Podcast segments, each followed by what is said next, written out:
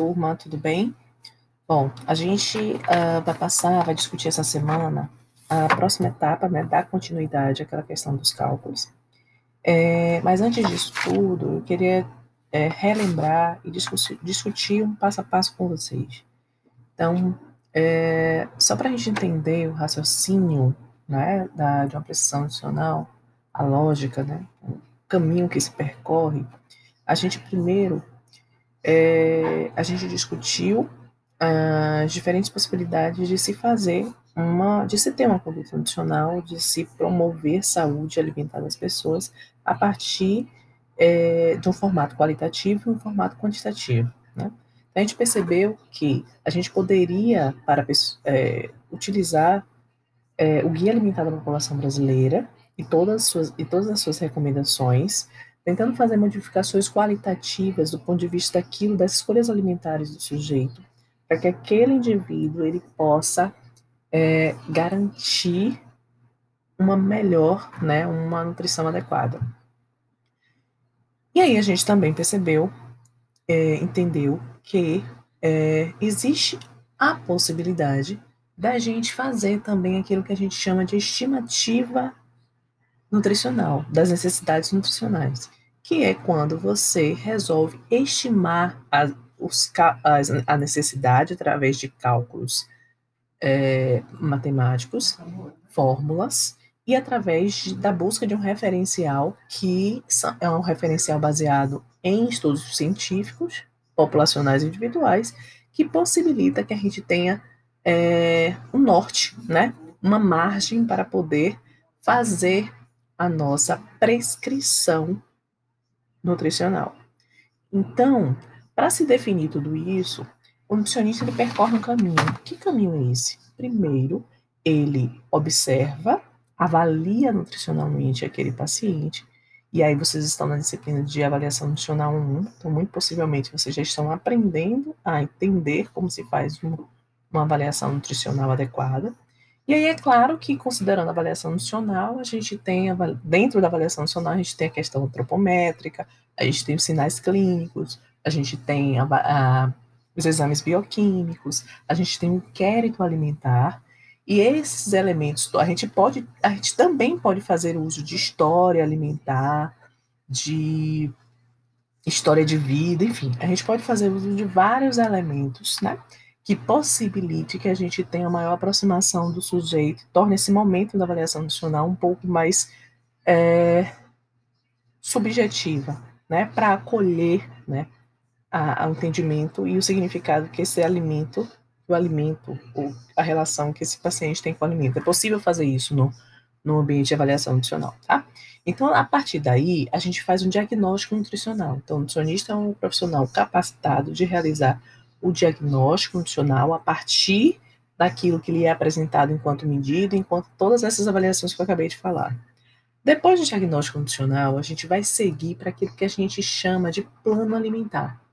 E o plano alimentar é justamente realizado a partir dessa escolha de você é, de você trabalhar com questão é, qualitativa e também trabalhar com questão quantitativa, escolhendo trabalhar com a estimativa nutricional, é, a gente precisa traçar as necessidades, né? E essas necessidades são a necessidade energética, a necessidade de macronutrientes e a identificação das necessidades dos micronutrientes também, tá bom? E aí a gente vai fazer uma coisa chamada de prescrição nutricional. A prescrição nutricional, por lei, ela é facultada exclusivamente ao nutricionista. Portanto, é fundamental que a gente exerça a nossa atribuição da forma mais correta possível. Então, a gente vai identificar as necessidades nutricionais e prescrever uma dieta normocalórica, normoglicídica, normoproteica, que é o que a gente está trabalhando em nutrição humana, tá? Para que traçar uma conduta nutricional? Para que traçar uma prescrição nutricional e um plano alimentar? Porque quando, como a palavra propriamente já diz, um plano alimentar, ele, pre, ele prevê a necessidade de você traçar estratégias que possibilite alcançar uma meta. Então, a gente está falando de identificação de necessidades, identificar, traçar objetivos e também é, conduzir, né, traçar ações e conduzir essas ações para alcançar esse objetivo. E aí você tem um instrumento completamente importantíssimo, que é um instrumento do, do profissional nutricionista, é, que é a o cardápio, a elaboração do cardápio a partir daquilo que se prescreveu. Se você prescreveu, se houve uma prescrição nutricional, partiu-se do entendimento de que houve um profissional nutricionista capacitado para elaborar, que elaborou do ponto de vista da estimativa das necessidades nutricionais, aquele cardápio.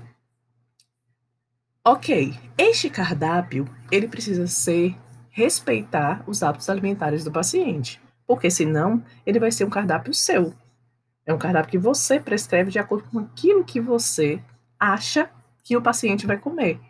Então, o cardápio é um instrumento que precisa ser um instrumento dialogado com o paciente. Não, não adianta você colocar 300 alimentos funcionais, 300 ou alimentos caros que o paciente não, às vezes o paciente não tem capacidade de consumi-los por uma questão de acesso ao alimento, né? Então, uh, o cardápio é um instrumento que você precisa elaborar de uma forma muito positiva para que o paciente possa, dentro da sua rotina alimentar, é, poder ter a capacidade de consumi-lo. Então, ele tem que estar muito mais real. Por isso que eu sempre digo, né, que o plano alimentar e a, a, a traçar da conduta que o nutricionista é, desenvolve vai está muito relacionado com, com a capacidade do profissional de entender a realidade do outro, tá? Entender a realidade do outro, aquilo que se come lá, o que não significa dizer que a introdução de novos alimentos não seja positiva, tá, gente? Então, introduzir novos alimentos é, é também positivo, mas isso precisa estar de acordo dentro das possibilidades de compra e de execução que aquele paciente ou aquela pessoa, aquele sujeito mostra para você, tá? Dentro da realidade cultural dele. Então, é, é isso. A gente vai é, discutir um pouco como a gente as tabelas, né? Porque, ah, professora, mas como faz então essa estimativa a partir da construção do cardápio? Como é que a gente pega a, a a prescrição e transforma, né?